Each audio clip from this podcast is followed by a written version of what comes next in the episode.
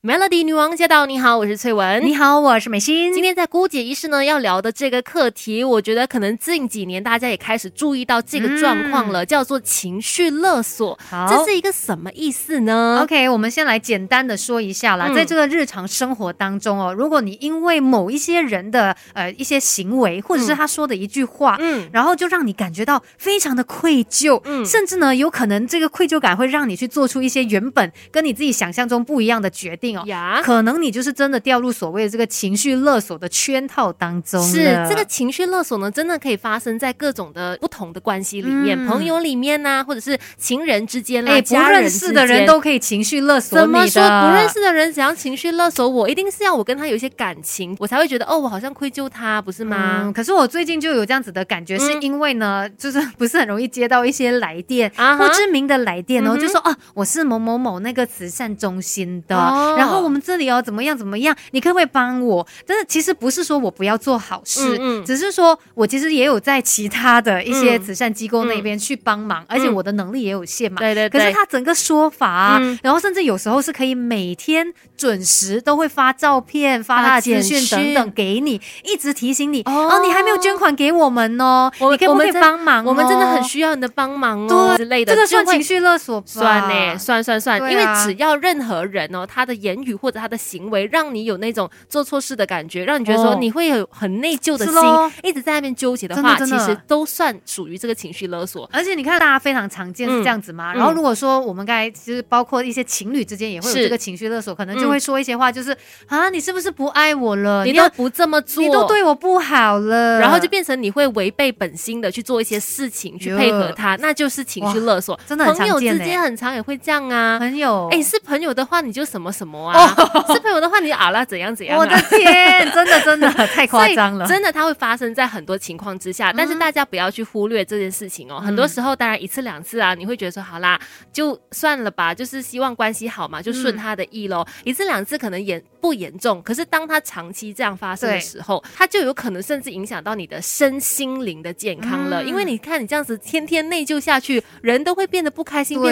变得忧郁啊。真的，所以这个情绪勒索的状况哦，我们要一起来认识它。而且你知道吗？情绪勒索它可以算是无孔不入的，就是你在情侣之间也可能发生，朋友之间啊、家人啊，甚至嗯不认识的人都可以对你情同绪勒事索。也会对，甚至他的那个方法手段也有很多种的，可以好像跟你开玩笑这样子、嗯调侃啊，或者是呃，转真将的很认真的生气对，哎，的事也情，可以，反正呢是有很多的可能性。那到底哪一些人要特别来留意？他们可能是比较容易中招在这个情绪勒索当中的呢？，对你也可以来听听看哦，看看你属不属于这一些人群族群当中。首先就是同理心比较强的人，就容易深陷这个情绪勒索的陷阱了。嗯同理心嘛，因为你很容易站在别人的这个处境啊，去为他们哦着想，对所以你就会哦觉得说啊，好啦，我要帮他，因为他怎么样怎么样，如对果我不什么什么的话，他就会很惨很惨什么，这样你就很容易就是会做一些违背本心的事情，嗯以至于后来呢有一些情绪的问题了。嗯，而且呢，一些心思细腻的朋友肯定也是的啦，因为你会想很多嘛。嗯，越想越细，然后就呃觉得哎，不如我还是这样子吧，违背自己的那个想法，然后去帮助别人。嗯对然后情绪波动比较大的人呢，也可能嗯会遭受到这些情绪勒索。还有一种人呢，就是呃，可能发生某一些事情，你会很难过很久的人。啊有些人就是可能那个情绪来的很长的，嗯然后一直都觉得说过不去的，像嗯这些人都很容易陷入情绪勒索的陷阱当中。所以你就要来看一下啦，自己是不是特别容易陷入情绪勒索的，而且呢，也真的要来关注一下你当下所做的这一个决定是不是出自于你的本意。嗯，是的，而且就算啦，真的常常有遇到情绪勒索的问题，你也不用太担心。有一些方法呢，我们稍后跟你分享，希望可以帮助你解决情绪勒索这个问题。 Melody，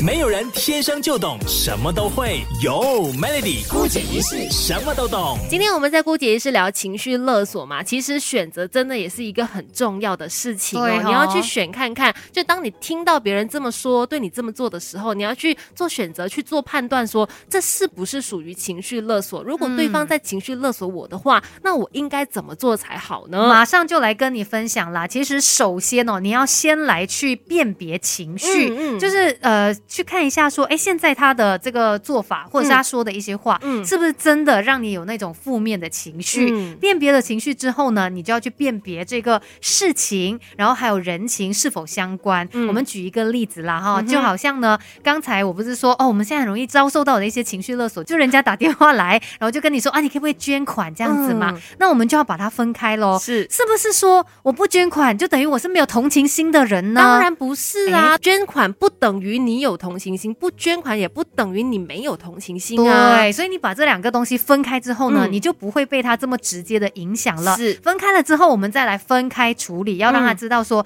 哎、我其实很想帮忙，我也一直有在做一些善事，嗯只不过说可能我现在的能力也有限了，嗯我今天没有办法帮到你，但是我是之前也已经帮了很多人了，所以这个真的是很需要你的理智判断哦，嗯对不管是面对什么样的人，然后什么样的状况对你情绪勒索的时候，嗯你真的要记得当下要理智的去想清楚，这个人所提出的这个要求是不是有些过分了？你要把然那后个情绪跟事件给分开来。对对对，而且到最后呢，你可能会想，可是这样我要怎么样跟他去拒绝呢？毕竟我们是朋友，或者嗯我们是家人，我们是同事啊，那就真的是说明缘由喽。因为很多情况，如果你真的你不能够当下这样子去迎合对方的话，嗯一定有你的理由嘛。对那啊，既然你也说对方是朋友是家人了，那应该就可以理解说你有这样子的一个呃状况，不能够去答应他。嗯，我们对都是通情达理的人，是可以来聊一聊的。重点对是你要解决自己心里的那个嗯愧疚感哦。嗯所以这里也要提醒大家啦，把这个生活焦点呢，你放在自己的身上。对，然后就不用刻意的一直在意那件事情，一直去回想，就一直在